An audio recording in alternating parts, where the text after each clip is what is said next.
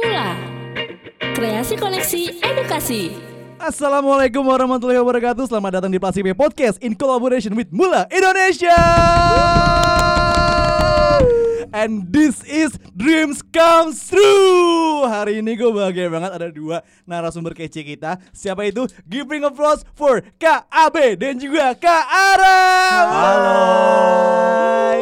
Selamat datang di Plastipi Podcast, Kak Ara, Kak A B. Thank you banget udah ngomongin waktunya di hari Minggu yang sangat produktif ini. Anyway, apa kabar? Kak A B dulu mungkin? Ah, uh, baik.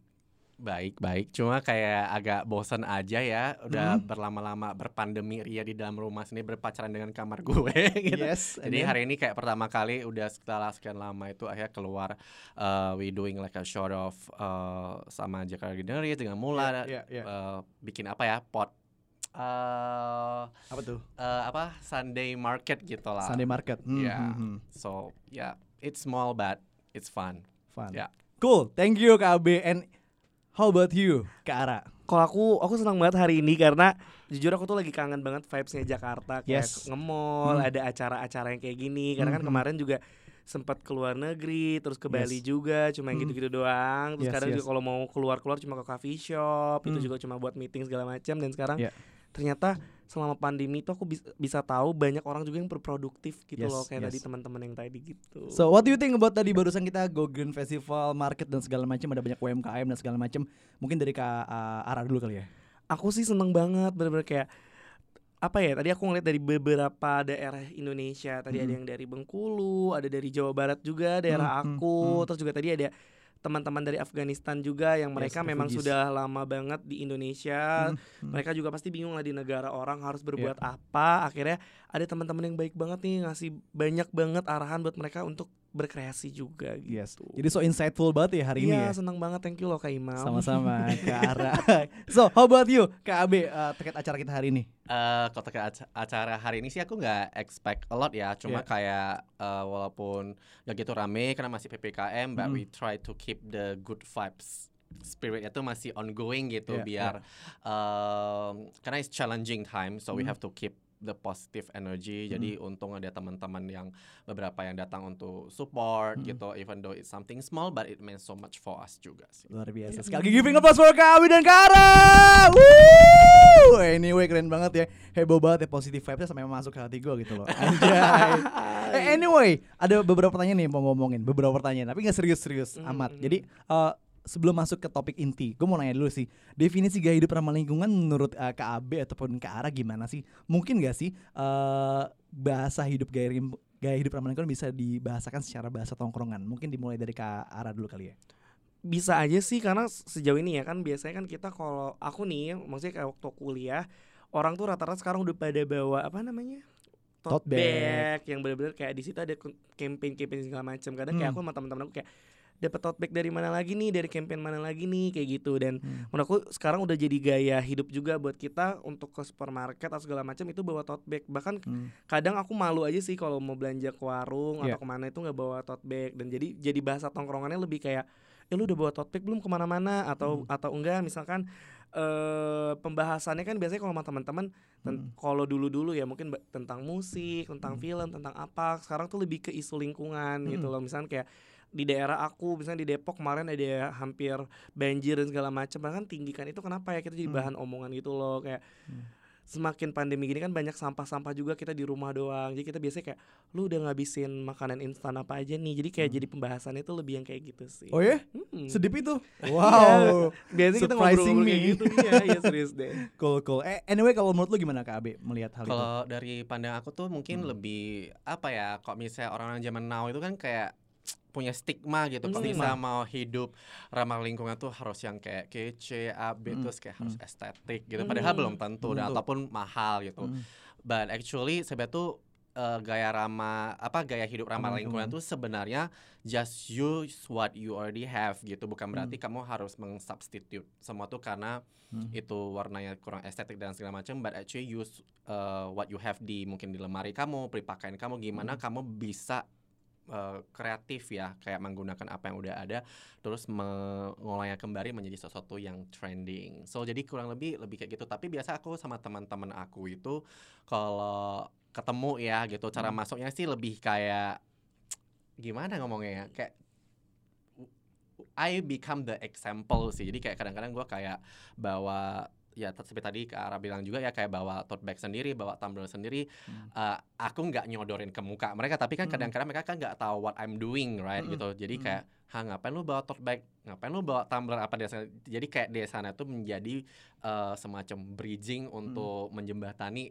uh, kepada teman-teman tuh yang belum aware hmm. gitu. Jadi bisa jadi ya trigger ya, trigger. Jadi kadang-kadang yes, kita yes. kan entah nongkrongin apa gitu kan, tiba-tiba hmm. ini apaan sih, Bek? Kenapa lu bawa tumbler? Atau misalnya kayak hmm. pas lagi makan di restoran kan, kenapa you say no to plastic straw misalnya. hmm. Jadi aku biasa tuh punya kayak reason why I'm doing that. And then from that, hmm. aku pelan-pelan kayak ya uh, nyodor-nyodorin sedikit. Jadi hmm. gak frontal gitu. Kadang-kadang kan hmm. orang kan kurang agak suka defense, ya, ya, ya. Oh, jadi kayak yeah, agak yeah, defense yeah. atau uh, apa. Jadi aku, hmm. aku biasanya tuh kayak tidak ofensif sih, lumayan bersahabat cara masuknya. Ya, luar biasa. tapi tapi hal itu perlu di uh, edukasi secara luas nggak sih hmm. ke masyarakat luas, baik itu milenial, zilenial ataupun ibu-ibu rumah tangga. Karena again uh, masalah lingkungan ini menjadi masalah bersama. Apalagi kemarin dua ribu dua puluh Indonesia baru aja dinobatkan sebagai produsen sampah plastik terbesar kedua setelah China. So what do you think about this fact? Mungkin dari Kak Ara dulu melihat fakta itu.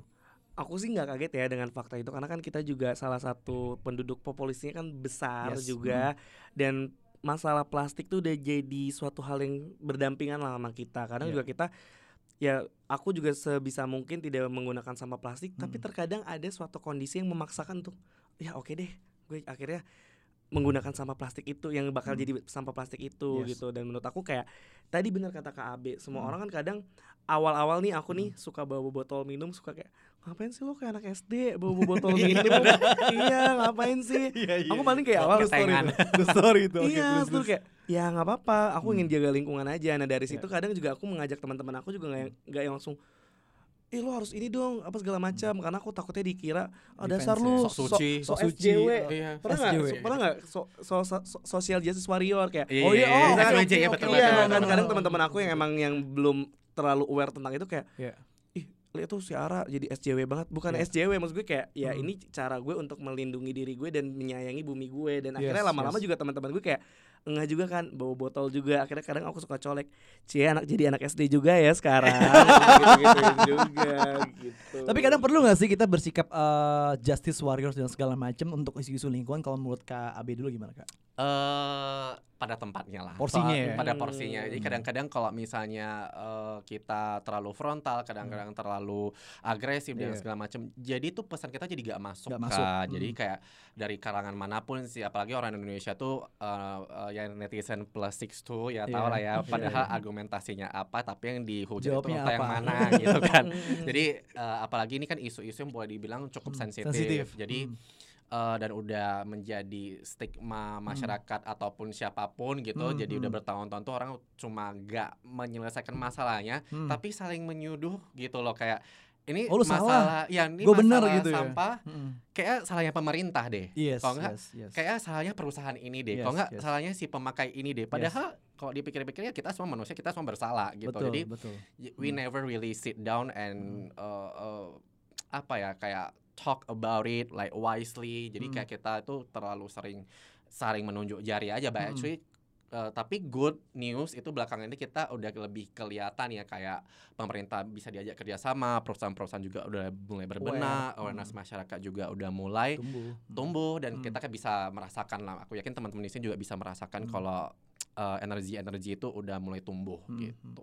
Nah kalau dari Kak Ara sendiri gimana Kak menanggapi hal itu Kak? Kalau aku mungkin dari diri aku sendiri, aku ngerasa yeah. kayak sebagai manusia itu kan Uh, kita tuh berkewajiban untuk mengingatkan hmm. gitu. Aku biasa kayak cuma mengingatkan aja kayak hmm. ini hal simpel loh, tapi kalau kita lakukan semua tuh ini menjadi hal yang sangat penting yes. gitu. Karena kan hmm. kadang juga orang yang benar kata Kak Abe, kalau hmm. kita terlalu eh lu tuh harus ya. gini-gini segala macam, malah kayak apaan sih lu ya, gitu. Buktinya mana gitu ya. Buktinya mana. Hmm. Tapi sekarang juga aku ngeliat di sekitar khususnya Jakarta kan udah mulai aware juga, hmm. tadi pemerintah hmm. dan segala macam juga hmm. udah mulai aware. Hmm. Jadi aku juga ngeliat kayak beberapa teman-teman aku kan, maksudnya teman-teman influencer yang hmm. gitu tuh kayak mulai juga nge-campaignin hal itu, yang hmm. dimana followersnya atau fans itu mulai ngikutin juga. Eh hmm. pengen deh kayak Kak itu, dia udah mulai pakainya hmm. barang-barang eco-friendly atau misalkan dengan apa ya tadi hmm. straw gitu kan, minum juga segala macam pakainya yang udah nggak plastik lagi, gak plastik. gitu. Jadi kayak lebih jadiin gaya hidup dulu dulu, dulu untuk diri kita. Sebagai baru benchmark. Kita mengingatkan orang lain. Oh, iya. Tapi selagi tidak, hmm. kadang kan ada orang yang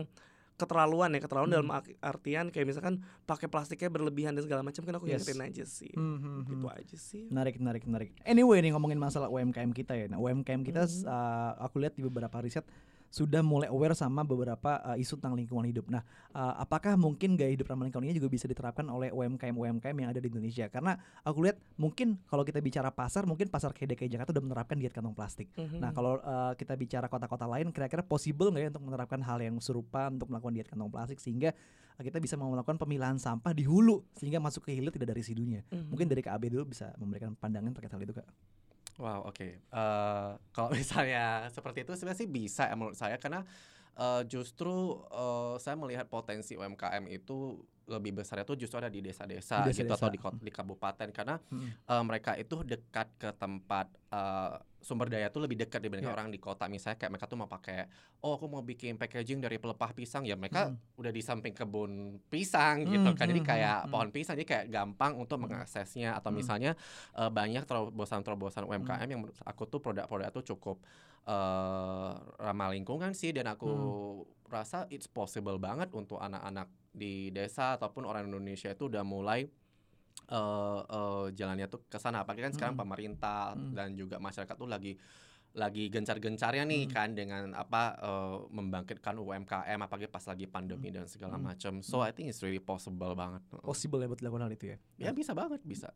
Nah kalau dari ke arah sendiri kan? Nah kalau dari aku sendiri kan hmm. aku juga yang apa ya ngatur endorsementnya beberapa teman-teman yeah. influencer nih. Mm, mm, mm. Justru aku surprisingly banget kalau mm. dapat kiriman dari luar Jakarta. Luar Jakarta. Rata-rata kayak dari Jawa Barat, mm. Jawa Tengah, Jawa mm. Timur, bahkan Bali gitu mm, tuh. Mm. Kalau ngirim ke kita packagingnya lucu-lucu banget, dari mm. anyaman rotan, mm. ada juga yang dari apa ya? Kayak kertas, kayak kertas yang di, jadi kayak papan triplek gitu loh. Mm. Tapi itu biasanya kertas jadi keras, itu lucu-lucu banget mm. jadi kotak. Mm. Terus juga kadang e, baju nih sekarang udah nggak pakai plastik, tapi mereka mm. pakai semacam tisu. Apa ya? Aku sebutnya aku nggak tahu. Pokoknya mm. udah jarang banget plastiknya mm. gitu. Jadi mm. dan dikemasnya juga dengan menarik gitu. Dan menurut aku juga premium ya. Premium lah. Hmm. Menurut aku juga K B benar banget, karena kan hmm. mereka juga yang dari daerah untuk mendapatkan uh, bahan baku untuk membuat hmm. itu yang lebih mudah gitu. Ya, ya, Justru ya, ya. di Jakarta tuh dapat impact-nya menurut hmm. aku. Lebih banyak ini sih inovasi lagi hmm. sekarang menurut aku. Nah, terakhir nih sesi terakhir nih ngomongin masalah hmm. uh, gaya hidup ramah lingkungan. Uh, kira-kira ada harapan enggak sih atau ekspektasi dari baik K A B, K A R A bagaimana memandang Indonesia ke du- di dua ribu dua puluh dua, dua ribu tiga puluh, dua ribu dua puluh tiga hingga dua ribu tiga puluh nanti, apalagi kita bakal memasuki pos bonus demografi di mana usia dominan uh, dua puluh hingga tiga puluh lima tahun bakal mendominasi uh, masyarakat Indonesia. Mm-hmm. Mungkin dari Kak Abe dulu, silakan Kak. Uh, tentunya bisa ya, karena aku yakin uh, ya kita duduk di sini, aku, aku yakin kita nih termasuk orang yang di dalam bonus demografi. Bonus demografi. Karena angkatan sembilan puluh dua, angkatan aku sembilan puluh delapan. Oh, lebih muda sekali Anda. Generasi Z ini. Generasi Z. Oke, aku maksudnya katanya generasi milenial. Okay. Nah, jadi kita mungkin dua generasi ini yang bakal menjadi uh, sumber inspirasinya yes. ya gitu. Hmm. Karena kan gara-gara banyak kalangan muda hmm. dan apa uh, apapun yang uh, si pemuda-pemuda ini nanti mungkin beberapa tahun ke depan juga yang menjadi apa ya, inisiator kita inisiator. gitu. Karena kita sadar ya, kita yang muda nanti kita gak jaga, pas tua ya bumi udah gak ada gitu betul, kan betul, betul, jadi betul. That's why I think uh, anak-anak zaman muda tuh sekarang lebih vokal, karena mm. kita lebih memikirkan masa depan kita juga sih, mm. anak-anak kita, cucu kita. Jadi mm. that's why in our generations itu kita, menurutku ya, itu mm. paling terdampak sebenarnya mm. karena orang zaman dulu, karena orang yang zaman mungkin generasi-generasi sebelumnya itu lebih acuh gitu ya, ya acuh. Jadi cuek banget lah ya, cuek gitu. Mm. Jadi kita mm. sekarang udah kayak oh my god, kayak kayak teman-teman rasa nggak sih satu mm. hari itu nanti tiba-tiba hujannya gede banget, mm. cetar-cetar yes, yes, tuh yes, geledeknya yes. gitu, tiba-tiba yes. mm. besoknya lagi gila panasnya tuh gerah banget. Yeah, yeah, yeah. Aku yakin teman-teman rasa tuh, apalagi kayak mm. misalnya berita-berita itu juga mm. tiap hari mm. itu entah ada yang gunung meletus, ada yang banjir, uh, banjir ada mm. kekeringan. Jadi kayak domino efek nggak sih? Iya, kayak maksudnya kayak oh. itu itu menjadi hal yang normal. Tapi sebenarnya kalau dipikir-pikir, kalau teman-teman mungkin yang generasi uh, milenials ya hmm. atau mungkin yang udah tiga puluhan, waktu pas kita kecil tuh berita-berita seperti itu sangat langka. Hmm. Tapi sekarang itu every single day. Selalu gitu ada angle ya. Jadi kayak hmm. ya jadi kayak udah seolah-olah tuh normal, tapi actually yeah. it's not normal, something that's normal sih. Hmm. But we try to uh, apa get used to it ya. Seperti hmm. kayak kalau ada perumpamaan tuh kayak kita tuh seperti katak hmm. di dalam tempurung. Uh, bukan tempurung. Oh, bukan tempurung. Jadi seperti katak tempurung. Seperti katak yang dimasukin ke dalam panci, panci. Dikasih air. Hmm. Itu airnya pertamanya dingin, tapi yes. pelan-pelan itu di, uh, di uh, apinya itu di di digedein pelan-pelan. Hmm. Kan katanya kan merasa nyaman-nyaman aja karena suhunya itu hmm. nggak langsung panas kan, hmm, tapi hmm, Indian udah ada itu kaca uh, katanya juga mati karena kepanasan hmm. gitu. Jadi we don't realize but actually that problems hmm. is already occur gitu, yes, udah yes. terjadi dan hmm. kita tuh kayak uh, lihat tidak melihat atau mungkin lihat pun kayak pura-pura tidak melihat kali ya gitu. and and it's getting more uh, uh, dangerous, kayak kita tuh berasa kayak sekarang kok nyalain A C aja kok kayak gak mempan gitu kan.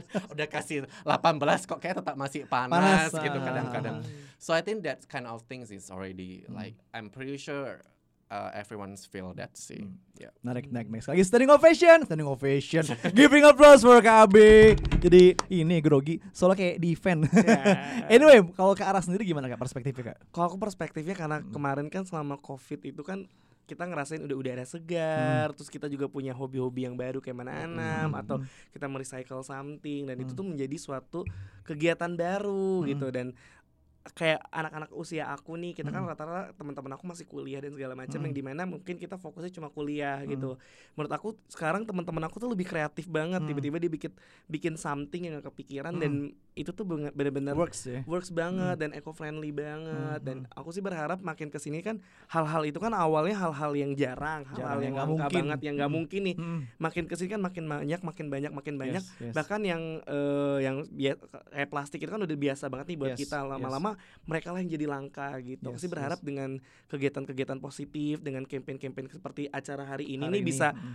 trigger. Apa ya, ke-trigger lah. Apalagi hmm. anak-anak muda kayak aku kan banyak banget hal positif yang harus bisa dilakukan yes, daripada yes. melakukan hal-hal yang ya gitulah, daripada kita hmm. apa ya merugikan diri kita dan hmm. juga bumi ini. Kita hmm. lebih baik ikut kegiatan-kegiatan kayak gini. Luar biasa. Hmm. Giving applause for Kak Abi dan Kak Ara. Sekali lagi thank you so much banget buat thank kehadirannya you. di Go Green Festival twenty twenty-one. I hope you are so doing well in every day. So jaga terus kesehatan kalian, semangat kalian, good, good vibes kalian, dan sampai jumpa di Plastipi Podcast in collaboration with Mula Indonesia. Have a good weekend. Bye. Mula. Kreasi koneksi edukasi.